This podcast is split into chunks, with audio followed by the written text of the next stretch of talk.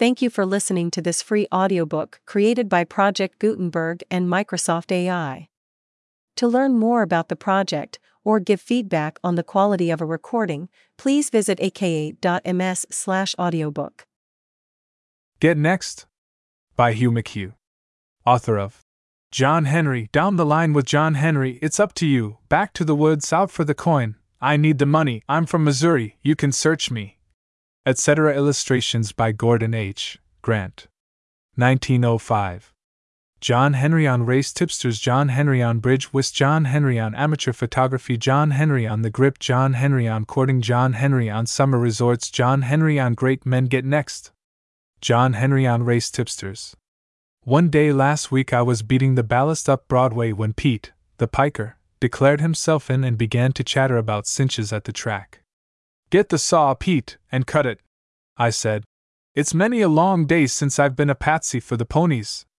Once they stung me so hard that for months my bank account looked like a porous plaster, so I took the chloroform treatment, and now you and your tips to the discards, my boy, to the discards.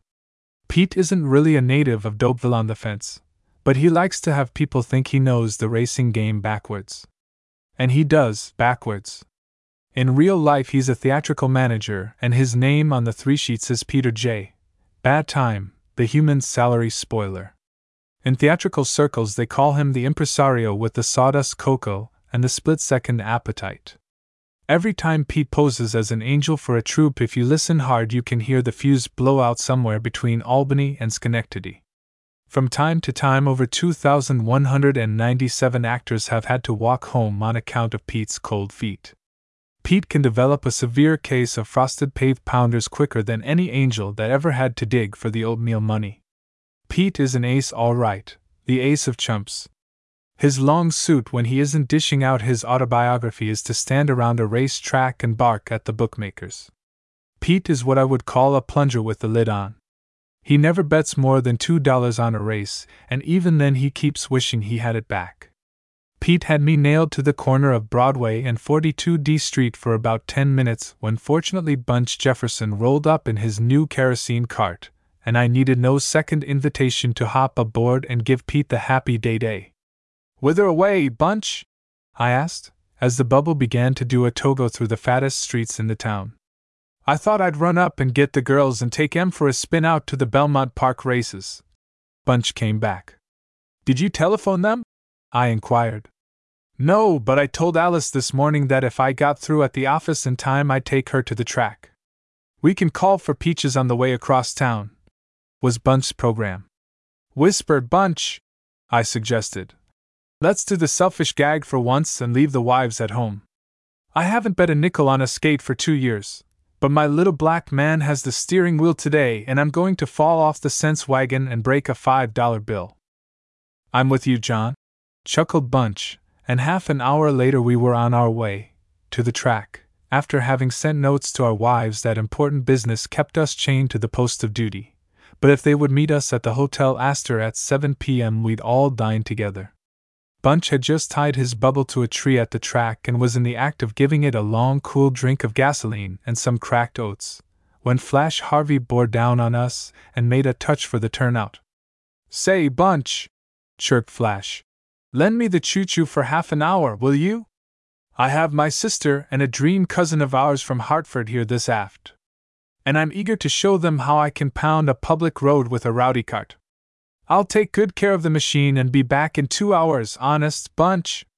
Flash, being an old friend of ours, Bunch had to fall for the spiel and loaned him the bubble forthwith. Ten minutes later, we were so busy listening to the sure things falling from the eager tongues of the various friends we met that we quite forgot all about Flash and the busy barouche. The first cinch builder we fell over was Harry McDonough, the inventor of the stingless mosquito now in use on his Jersey farm. Harry has the mosquito game down so fine that he's going to take a double sextet of them into vaudeville next season. He has trained these twelve skeets to sing Zobia Grassa, and Al Holbrook has promised to teach them a Venetian dances. Harry offered us four winners in the first race and two cigars. He told us if we lost to smoke the cigars carefully, and we'd forget our troubles and our names. But if we won, we could use the cigars as firecrackers. Then we ran across Jeff DeAngelis, the composer of the new tune now played on the automobile horns. Jeff hadn't picked out a horse to win any race because his loyalty to sneeze wagons is so intense that he won't even drink a horse's neck. He explained that he only came to the race track to show the horses his smoke buddy and make them shiver. George Yates, the inventor of the machinery for removing sunburn from pickles, was there and he tried to present us with a sure winner in the third race. A little later on, we discovered that the horse Yates was doing a rave over had been dead for four years and that the cart from which he was lifting his dope was the program of the meet at Sheepshead in 1896. Some kind and thoughtful stranger had lifted 50 cent from George's surplus and in return had stung him with an ancient echo of the Pitipats. Our next adventure was with Joe Myron, the famous horse trainer and inventor of the only blue mare in captivity at Elmhurst. Say, why didn't I see you guys before the first race? I had a plush covered pipe, yelled Joe. I had that race beat to a stage weight. Joe went on, enthusiastically. Why, all you had to do was play the Goblin Man to win and murder Al for a place. It was just like getting money from the patent medicine business. How much did you win, Joe? I inquired. Who, me? Joe came back. Why, I didn't get here in time to place a bet. I drove over from Elmhurst and the blue mare burst a tire. But say, I've got a mother's darling in the third race. Oh, it's a ladybug for certain. You guys play perhaps to win and you'll go home looking like Pierp Morgan after a busy day. It can't lose, this clam can't. Say, that horse perhaps wears gold plated overshoes and it can kick more track behind it than any ostrich you ever see. Why, it's got ball bearing casters on the feet, and it wears a naphtha engine in the forward turret. Get reckless with the coin, boys, and go the limit, and if the track happens to cave in and it does lose, I'll drag you down to Elmhurst behind the blue mare and make the suction pump in the backyard do an imitation of Walter Jones singing Captain Kidd with the bum pipes. Joe was so much in earnest about it that bunch, and I put up fifty on, perhaps, and waited. We are still waiting. Perhaps may have been a good horse, but he had a bad memory and never could recollect which end of the track was the proper place to finish. Joe must have left for Elmhurst immediately after the race because he failed to answer roll call. Then we ran across Dave Torrance, the famous inventor of the disappearing trump so much used by pinochle players. When Dave began to dope him out for us bunch and I hid our pocketbooks in our shoes. Here's a good one, Dave suggested. Listen to this easy money out of life insurance by director. And here's a good one chauffeur out of automobile by policeman. Do you care for those? There were tears in Bunch's eyes, but I was busy looking for a rock. Here are some more peacherinos. Dave went on, relentlessly. Here's Golf Player Out of Business by Mosquito. And here's another good one Eternal Daylights Out of Russia by Japan. Like M? Bunch and I handed Dave the reproachful face and fled for our lives. Then we got down to business and began to lose our money with more system and less noise. At the end of the fifth race, we hadn't the price of a leather sandwich between us. Every dog we had mentioned to the bookies proved to be a false alarm. Every turtle we plunged on carried our money to the bonfire and dumped it in. My little black man is whimpering, Bunch, I said. I'm cured. 160 bucks to the bad for mine, laughed Bunch. I guess that will hold me temporarily. Come on, John, let's hop in the bubble and dash back to the Hotel Astor. The girls will be waiting for us. We hurried to the spot where Flash Harvey was to leave the gas hopper, but there was no sign of Flash or the machine. Seven o'clock came and still no sign of Flash or the bubble, and there we sat, two sad boys without a bobby in the jeans, hungry to the limit, and with an ever present vision of our two worried wives displacing a bunch of expensive space in a restaurant while they waited for us to show. It was pitiful. Eight o'clock came, no flash, no machine, while there we waited and watched our hair as it slowly turned gray. I had gone through my pockets till I wore holes in them without locating anything in the shape money, but finally on about the 919th lap Bunch discovered dollar bill tucked away in a corner whereupon we turned our faces to every point of the compass and called down maledictions on the head of Flash Harvey, wherever he might be, and then ducked for the trolley. When we finally reached the Hotel Astor, it was a quarter past ten, so we decided it was too late for dinner, and we didn't go in.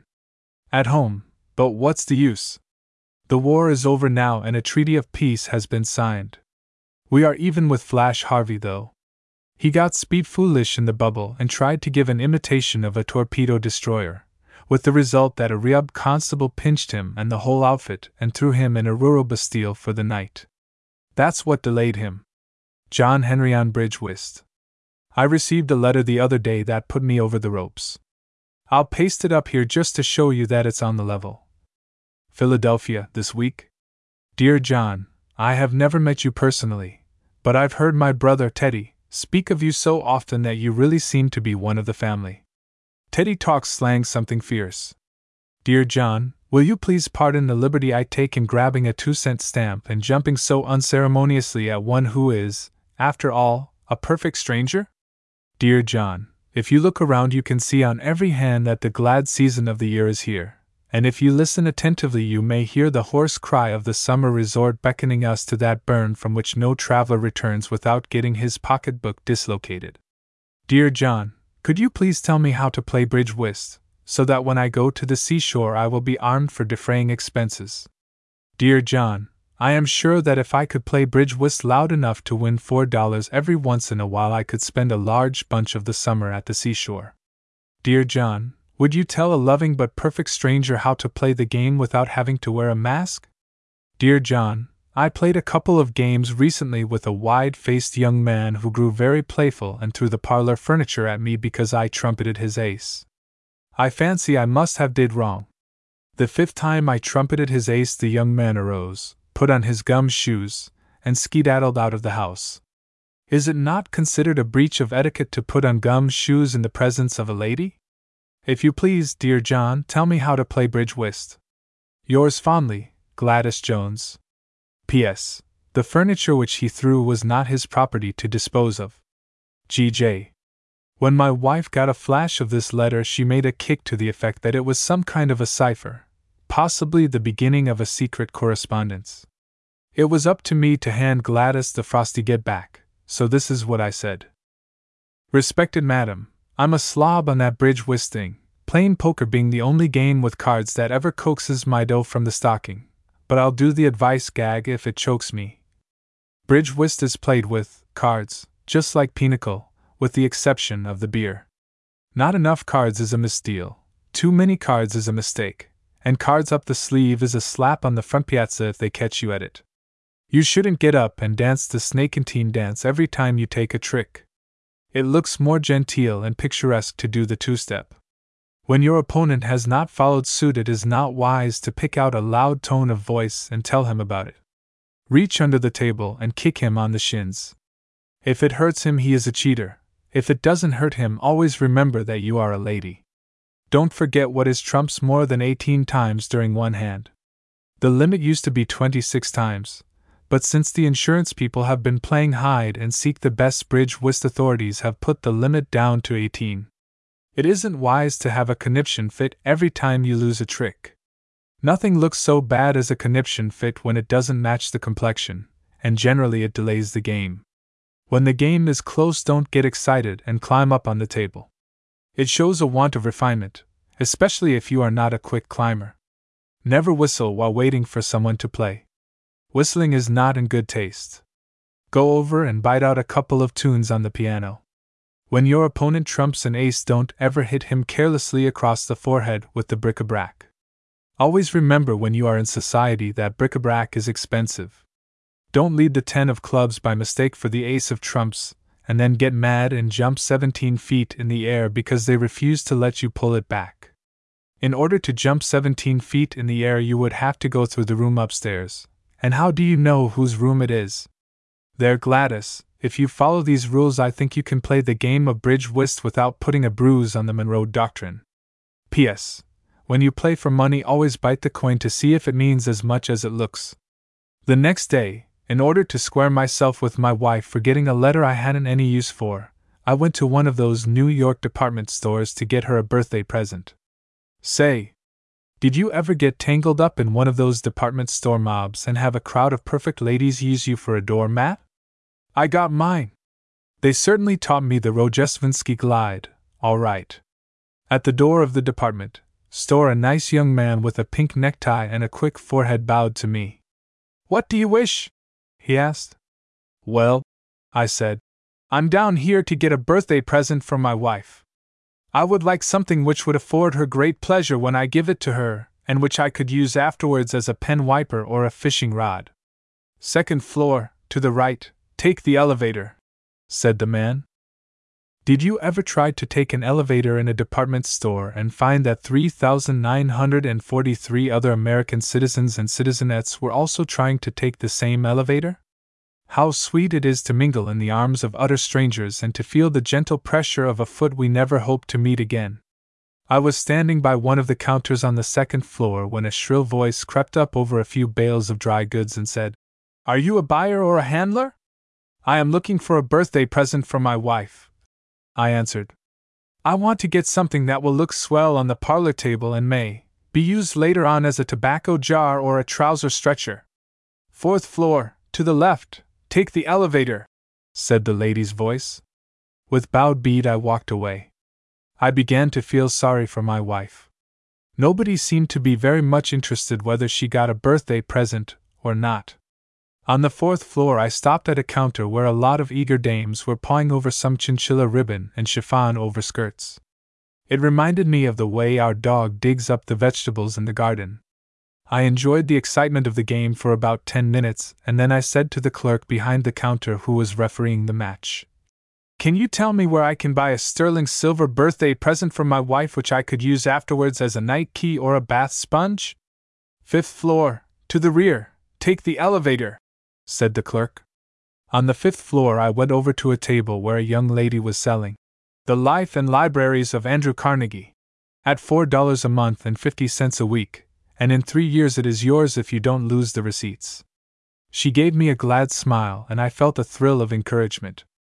Excuse me, I said, but I am looking for a birthday present for my wife which will make all the neighbors jealous, and which I can use afterwards as an ash receiver or a pocket flask. The young lady cut out the giggles and pointed to the northwest. I went over there. To my surprise, I found another counter. A pale young woman was behind it. I was just about to ask her the fatal question when a young man wearing a ragtime expression on his face rushed up and said to the young lady behind the counter, I am looking for a suitable present for a young lady friend of mine with golden brown hair. Could you please suggest something? The saleslady showed her teeth and answered him in a low, rumbling voice, and the man went away. Then came an old lady who said, I bought some organdie dress goods for a shirtwaist last Tuesday, and I would like to exchange them for a music box for my daughter's little boy, Freddie, if you please. The saleslady again showed her teeth, and the old lady ducked for cover. After about fifty people had rushed up to the saleslady and then rushed away again, I went over and spoke to her. I am looking, I said, for a birthday present for my wife. I want to get something that will give her a great amount of pleasure, and which I can use later on as a pipe cleaner or a pair of suspenders. The saleslady fainted, so I moved over. At another counter, another young lady said to me, Have you been waited on? No, I replied. I have been stepped on, sat on, and walked on, but I have not yet been waited on. What do you wish? inquired the young woman. I am looking for a birthday present for my wife. I said. I want to buy her something that will bring great joy to her heart, and which I might use afterwards as a pair of slippers or a shaving mug. The young lady caught me with her dreamy eyes and held me up against the wall. You! she screamed. You complete a total of 23,493 people who have been in this department store today without knowing what they are doing here and I refuse to be a human encyclopedia for the sake of $8 a week. On your way for yours! I began to apologize, but she reached down under the counter and pulled out a club. This, she said, with a wild look in her side lamps. This is the happy summer season, but nevertheless, the next guy that leaves his brains at home and tries to make me tell him what is a good birthday present for his wife will get a bitter swipe across the forehead. It was up to me, so I went home without a present. John Henry on amateur photography.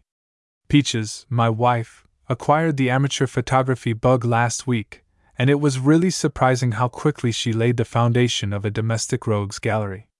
She bought a camera and went after everybody and everything in the neighborhood. She took about 8 million views of our country home before she discovered that the camera wasn't loaded properly, which was tough on Peaches but good for the bungalow. Like everything else in this world, picture pinching from still life depends entirely on the point of view. If your point of view is all right, it's an easy matter to make a $4 doghouse look like the villa of a Wall Street broker at Newport. Ten minutes after my wife had brought the camera home, she had me set up as a statue all over the lawn, and she was snapping at me like a Spitz doggy at a peddler.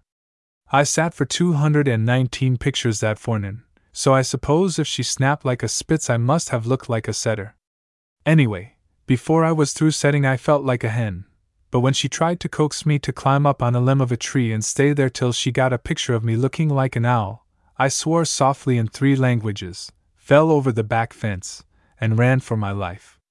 When I rubber shooted back that afternoon, my wife was busy developing her crimes. The proper and up to date caper in connection with taking snapshots these days is to buy a developing outfit and upset the household from pit to dome, while you are squeezing out pictures of every dearly beloved friend that crosses your pathway. My wife selected a spare room on the top floor where she could await developments. A half hour later, ghostly noises began to come from that room, and mysterious whisperings fell out of the window and bumped over the lawn. When I reached the front door, I found that the gardener had left, the waitress was leaving, the baby had discharged the nurses, and the nurse was telephoning for a policeman. Where is Mrs. Henry? I asked Mary, the nurse. She is still developing, said Mary. What has she developed? I inquired. Up to the present time, she has developed the cook's temper, and she has developed the baby's appetite, and a couple of bill collectors developed a pain in the neck when they couldn't see her. And if things go on in this way, I think this will soon develop into a foolish house, said Mary the nurse. A half hour later, while I was hiding under the hammock on the front porch, not daring to breathe above a whisper for fear I would get my picture taken again, my wife rushed out exclaiming, Oh joy! Oh joy! John, I have developed two pictures. Illustration. Oh joy! John, I have developed two pictures. I wish you could have seen the expression on Peach's face. In order to develop the films, a picturesque assortment of drugs and chemicals have to be used. Well, my wife had used them.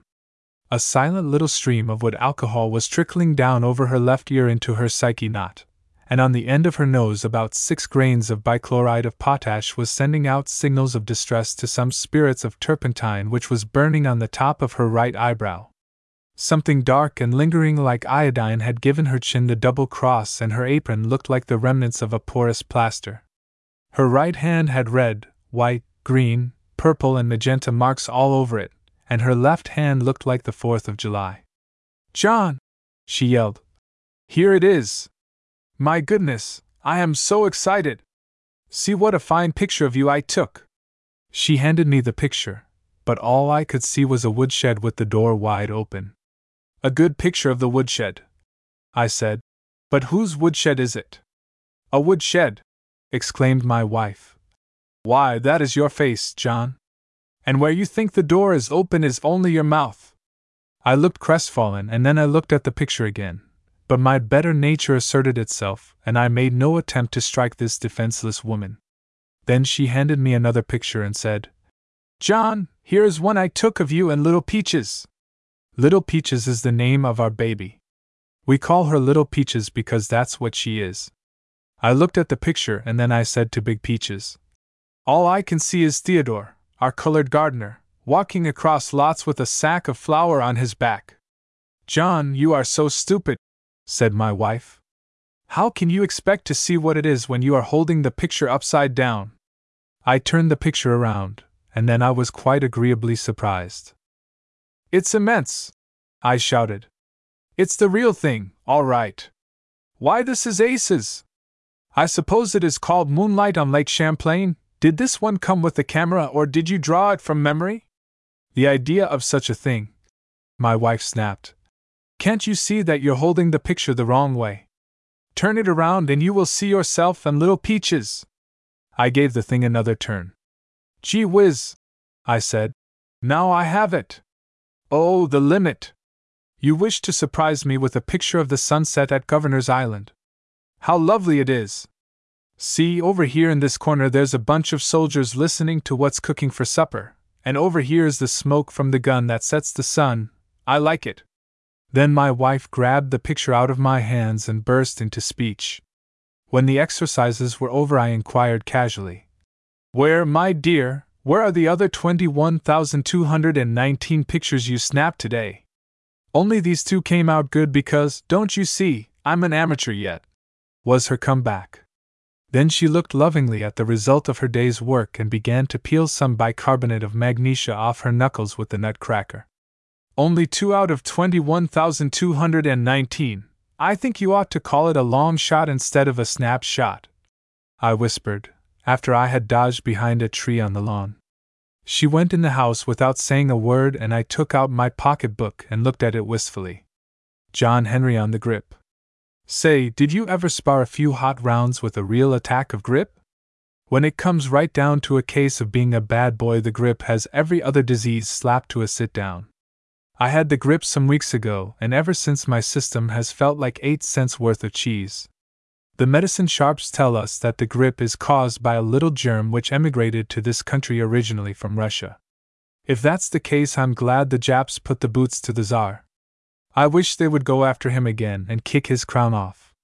I'll bet even money that the father of the first grip germ must have been a bombshell and his mother was some relation to one of Kuropatkin's retreats.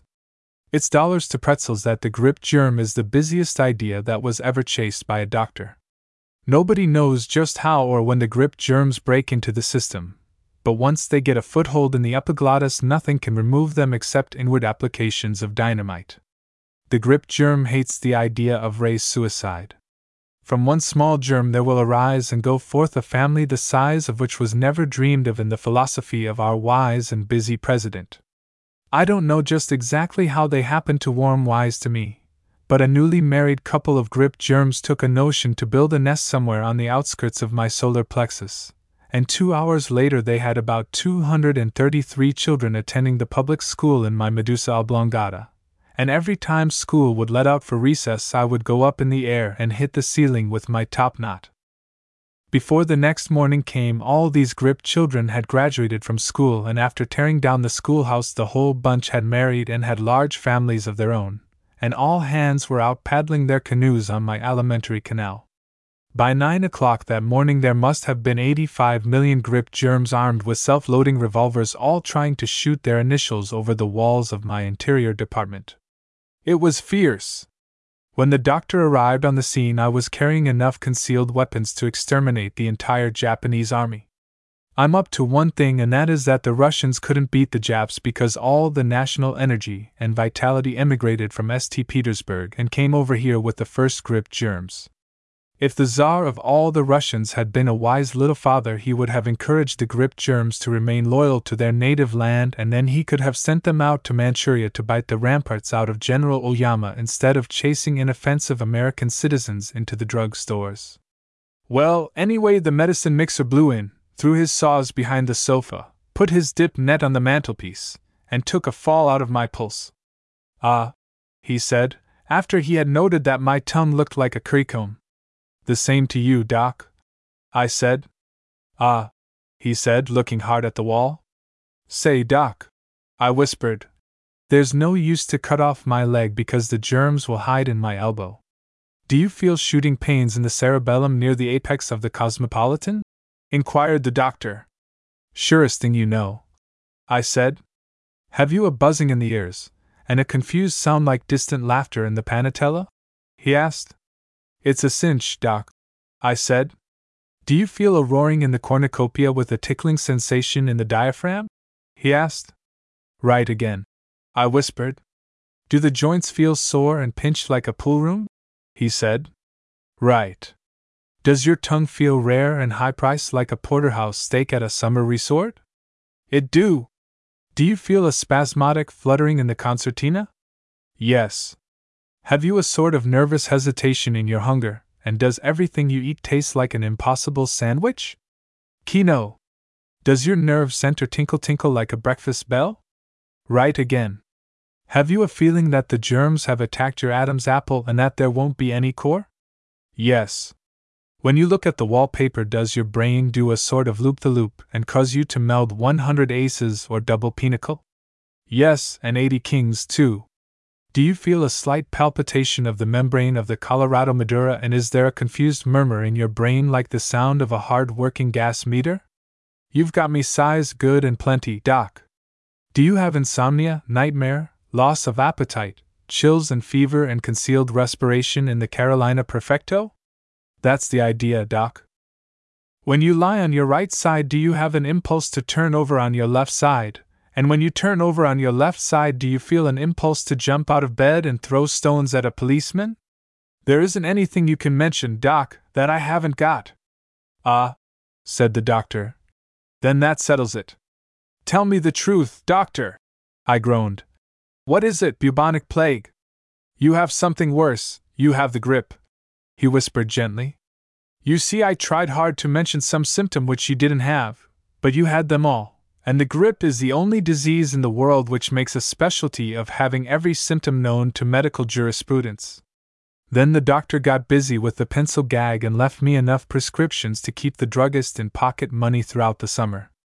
Illustration Enough prescriptions to keep the druggist in pocket money throughout the summer.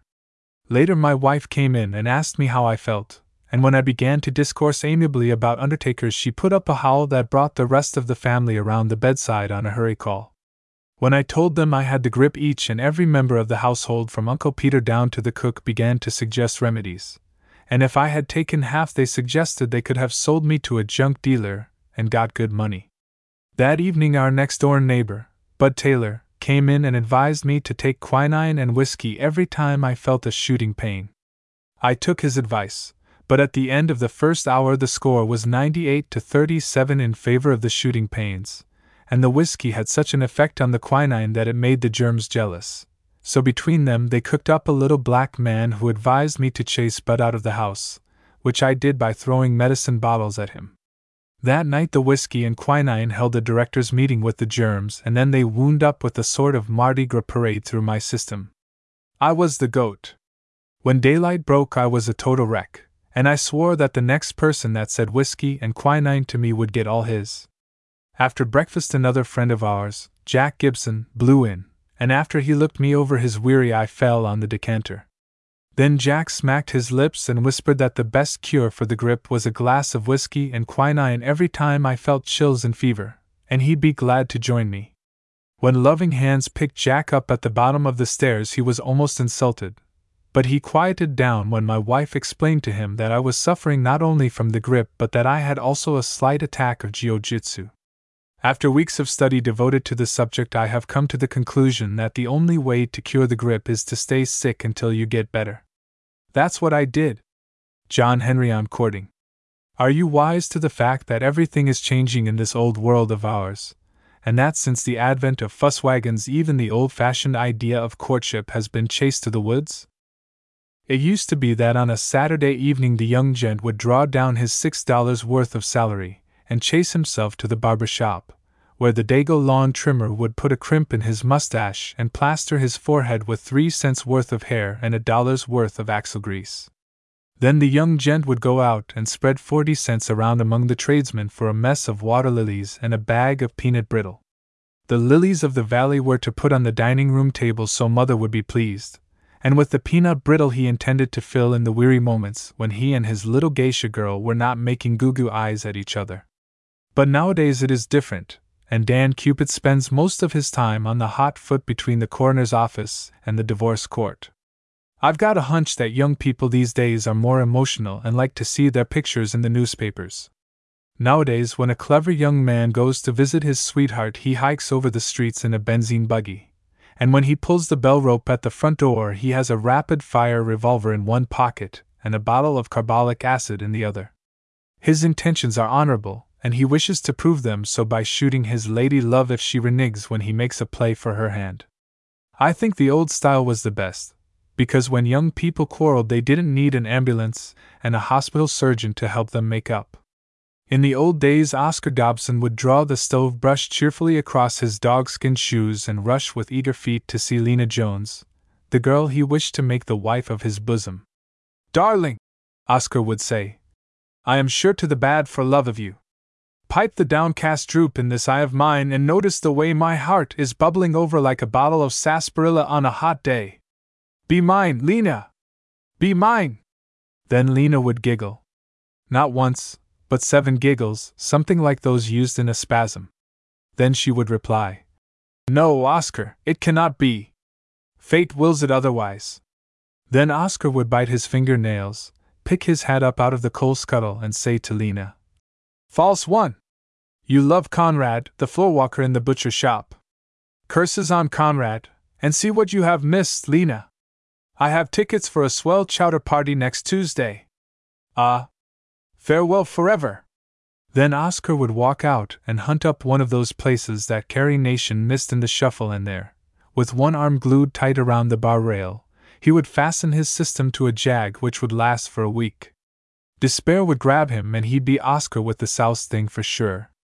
When he would recover strength enough to walk downtown without attracting the attention of the other side of the street, he would call on Lena and say, Lena, forgive me for what I done, but love is blind, and besides, I mixed my drinks. Lena, I was on the downward path and I nearly went to hell. Then Lena would say, Why, Oscar, I saw you in your bundle when you fell in the well but I didn't know it was as deep as you mention. Then they would kiss and make up, and the wedding bells would ring just as soon as Oscar's salary grew large enough to tease a pocketbook. But these days the idea is altogether different. Children are hardly out of the cradle before they are arrested for butting into the speed limit with a smoke wagon. Even when they go courting, they have to play to the gallery. Nowadays, Gonsalvo H. Puffamots walks into the parlor to see Miss Imogene Cordelia Hofbrew. We gets, Imogene, says Gonsalvo. Simlick, says Imogene, standing at right angles near the piano because she thinks she is a Gibson girl. Imogene, dearest, Gonsalvo continues. I called on your papa in Wall Street yesterday to find out how much money you have, but he refused to name the sum, therefore, you have untold wealth. Gonsalvo pauses to let the Parisian clock on the mantel tick, tick, tick. He is making the bluff of his life, you see and he has to do even that on tick. Besides, this furnishes the local color. Then Gonsalvo bursts forth again. Imogene! Oh! Imogene! Will you be mine and I will be thine without money and without the price? Gonsalvo pauses to let this idea get noised about a little. Then he goes on. Be mine, Imogene! You will be minus the money while I will have the price. Gonsalvo trembles with the passion which is consuming his pocketbook, and then Imogene turns languidly from a right angled triangle into more of a straight front, and hands Gonsalvo a bitter look of scorn. Then Gonsalvo grabs his revolver and aiming it at her marble brow, exclaims, Marry me this minute or I will shoot you in the top knot, because I love you. Then Papa rushes into the room and Gonsalvo politely requests the old gentleman to hold two or three bullets for him for a few moments. Gonsalvo then bites deeply into a bottle of carbolic acid, and just as the coroner climbs into the house, the pictures of the modern lover and loveress appear in the newspapers, and fashionable society receives a jolt. This is the new and up to date way of making love. However, I think the old style of courting is the best, because you can generally stop a jag before it gets to the undertaker. What do you think? John Henry on Summer Resorts. Me for that summer resort gag, oh, Fine. I fell for a Saratoga setback this summer, but never no more for mine. At night, I used to sit up with the rest of the social push and drink highballs to make me sick, so I could drink Saratoga water in the morning to make me well. That's what is called reciprocity, because it works both ways against the middle. Isn't it the limit the way people from all over the country will rush to these fashionable summer resorts with wide open pocketbooks, and with their bank accounts frothing at the mouth? The most popular fad at every summer resort I've ever climbed into is to watch the landlord reaching out for the coin. Husbands make bets with their wives whether the landlord of the hotel will get all their money in an hour or an hour and a half. Both husband and wife lose, because the landlord generally gets it in 10 minutes. At some of the hotel dining rooms, it costs $6 to peep in, $8 to walk in, and $15 to get near enough to a waiter to talk soup. You can see lots of swell guys in the dining rooms who are now using a fork in public for the first time. This reminds me of an experience I had in a certain summer resort dining room not long ago. At a table near me sat Ike Gusheimer. Ike is a self made man and he made a quick job of it. Ike was eating with his knife and doing it so recklessly that I felt like yelling for the sticking plaster. After I had watched him for about five minutes trying to juggle the new peas on a knife, it got on my nerves, so I spoke to him. Ike, I said, thinking possibly I might cure him with a bit of sarcasm. Aren't you afraid you will cut yourself with the sword? Illustration. Aren't you afraid you will cut yourself with the sword? Oh. No, no, Ike answered, looking at the knife with contempt. There is no danger at all. But at the Palmer House in Chicago, ah, there they have sharp knives. Ike is beyond the breakers for mine. The races at Saratoga were extremely exciting. A friend of mine volunteered to pick out the winners for me, but after I lost $8, I decided that it would be cheaper to pick out a new friend. But I do love to mingle with society at the summer resorts. It isn't generally known, but one of my great grandfathers was present when the original 400 landed at Plymouth Rock. My great grandfather owned the rock. A couple of nights after the original 400 landed on Plymouth Rock, the leader of the smart set, Mrs. Von Tweedledum, gave a full dress ball. My great grandfather looked in at the full dress ball and was so shocked that he went and opened a clothing store next day. Society never forgave him for this insinuation. But say, isn't it immense the way the doings of these society dubs are chronicled in the society papers? In case you haven't noticed them, I would like to put you wise to a few social glints from the summer resorts. Among the smart setters now present at Saratoga is John J. Southspilder, the well known millionaire from Cincinnati. He is here to follow the races, but he seems to have an idea that the horses live in the hotel barroom, because that is where he does most of his following. Cornelius Sudslifter, the well known inventor of the patent chowless chow chow, is paying deep attention to Esmeralda Ganderface, the brilliant daughter of Old Man Tight Tightfist Ganderface, the millionaire inventor of a system of opening clams by steam. Cornelius and Esmeralda make a sweet and beautiful picture as they stroll arm in arm to the post office, where Cornelius mails a check for the week's alimony to his former wife, who is visiting lawyers in South Dakota. Hector J. Rubernick, well known in society, is spending the summer at Atlantic City. Hector was formerly a bohemian glass blower, but he is now rich enough to leave off the last part of his occupation, so he calls himself just a bohemian, which is different. Hector is paying deep attention to Phyllis Kurdsheimer, the daughter of Mike Kurdsheimer, the millionaire inventor of the slippery elm shoehorn.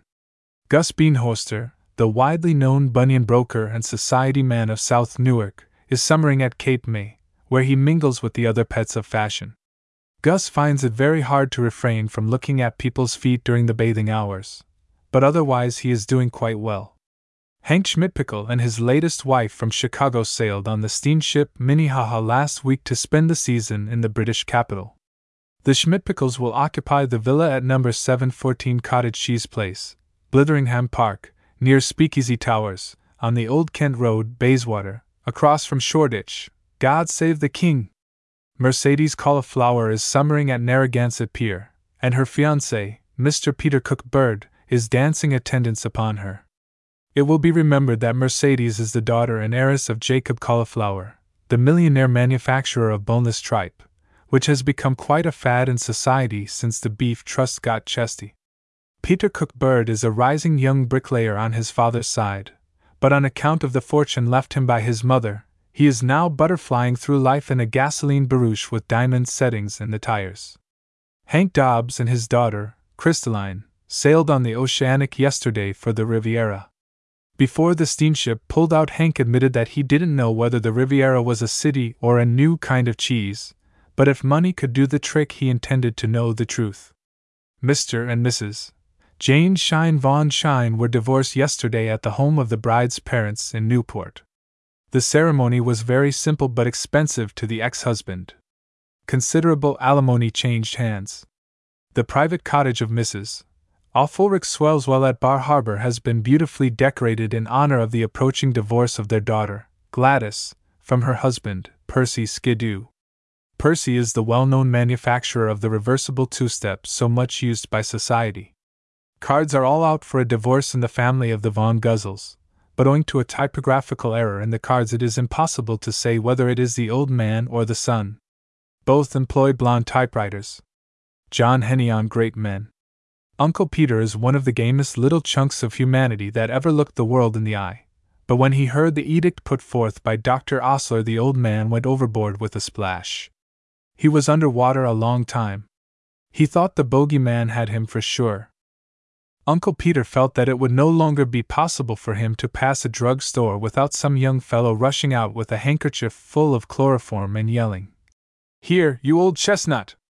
Here's where you get it in the nose!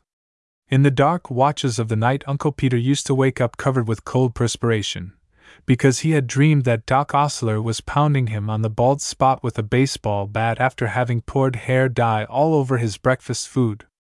At last, Uncle Peter got so nervous I advised him to write to the doctor. Ask him if he won't commute your sentence because you live in the country and are a commuter. I suggested. The doctor replied to Uncle Peter at once, and I will try to translate his letter from Johns Hopkins into pure English, as near as I can remember. Johns Hopkins, today. Dear Uncle Peter, when I cut loose with the observation that men were all in at 40 and Ross Midham at 60, I kept several exceptions up my sleeve. The exceptions include you, Uncle Peter, and myself also. It could not apply in your case, Uncle Peter, because I have known you since we lived together in Baltimore many moons ago, and I realize that the years have only improved you, Uncle Peter, and that today you are a bigger shine than you ever were. One point about my observation which seems to have escaped the eyes of the general public, but which you suggest so delicately in your letter, Uncle Peter, will be found in the beautiful words of the poet who says, Some advertisement now and then is needed by the greatest men. Don't mention it, Uncle Peter, for what I tell you is confidential. But do you know that my little bunch of remarks, which cost me nothing anyway because I was invited to the banquet, have given me more widespread advertisement than Andy Carnegie can get for 18 public libraries? You know, Uncle Peter, there is nothing in the world so easy to make stand up on its hind legs as the general public if you just go after it right. But the trick is, Uncle Peter, to know what to say and when to say it. Look at my case and then tell me if it wasn't up to me to emit a rave. There I was, just about to leave my native land to go to Oxford and become the squeegee professor in the knowledge factory and be all swallowed up in the London fog, but nobody seemed to miss me before I went away. I began to feel lost, lonely, and forgotten like a vice president of the United States. Then came the banquet, Uncle Peter, and like a flash the inspiration came to me, and I arose in my seat and said, Ladies and gentlemen, after a man reaches the age of forty, he is a seldom happener and after he gets to the age of 60, he is a dead rabbit, and it's the woods for his. What was the result, Uncle Peter? Every man in the world felt that I was his personal insult. Every man over 40 listened to what I said and began to yell for the police. And every man under 40 realized that he would be over 40 some day, so he began to look for a rock to throw at me. I had them, going and coming. Then the newspapers heard about it, and where formerly in their columns was nothing but dull and harmless war news, my picture began to blossom forth like the flowers that bloom in the spring. Tra la. Pretty soon, Uncle Peter, every man, woman, and child in the world began to know me, and I couldn't walk out in the public streets without being snapshot or bowed to, or barked at, according to the age of those present. Of course, we all know, Uncle Peter, that my theory has wormholes all over it, but didn't I make good? We do not need a book or history to tell us that Julius Caesar was over 40 before he ever saw the base of Pompey's statue, that Brutus and Cassius were over 40 before they saw a chance to carve their initials on Caesar's wishbone, that Cleopatra was over 40 before she saw snakes, that Carrie Nation was over 40 before she could hatchet a barroom and put the boots to the rum demon, that Mrs. Chadwick was over 40 before she opened a bank account, that Jonah was over 40 before he saw a whale, that President Roosevelt was over 40 before he saw a self folding lion, that Kuropatkin was over 40 before he learned to make five retreats grow where only one retreat grew before, that George Washington was over 40 before he was struck with the idea of making Valley Forge a winter resort, and so forth, and so forth, world without end. But these suggestions only prove the rule, Uncle Peter, and the rule is this. Some advertisement now and then is relished by the greatest men. Don't worry, Uncle Peter, because you are getting to be a Haswas. You may do something in your old age which will make people think less of you than they do now. You never can tell. With these few words, I will leave you, Uncle Peter, wishing you as much age in the future as you have had in the past. Yours with love, William Osler. After getting this letter, Uncle Peter began to breathe easier, and two days later he was quite able to resist the desire to crawl under the bed every time a bottle of soothing syrup arrived from the drug store. Uncle Peter got very gay the day after Admiral Togo won the Battle of the Sea of Japan. Fifteen minutes after the last Russian battleship had been slapped on the cross trees, Uncle Peter had a letter written to Togo. I am going to show you a copy of it, if I get pinched in the act. New York, this morning? To Admiral William Duffy Togo, the Japanese crackerjack. Dear Togi, please forgive me for writing you these few lines, but I have been through several wars myself and I have witnessed how easy it is for a hero to take the wrong road and walk unexpectedly into the cold storage department of the public's estimation. That is the reason I wish to give you a few points on the etiquette of being a hero, which I have studied from observation in this country. Brave Togi, when you get home in Tokyo or Yokohama, or Communipaw, or wherever it is, keep the face closed, more especially in the region of the mouth because the moment a hero begins to speak, somebody will misconstrue what he says and get him talking politics when he only meant to say, Drink hearty! Clever Togi, don't ever talk with an ambitious reporter unless you have a baseball mask over the face and a mosquito netting over the vocabulary. Because if you only say to him, How's the health? You will find in the morning paper a column interview, in which you have decided to run for Mikado on the Democratic ticket.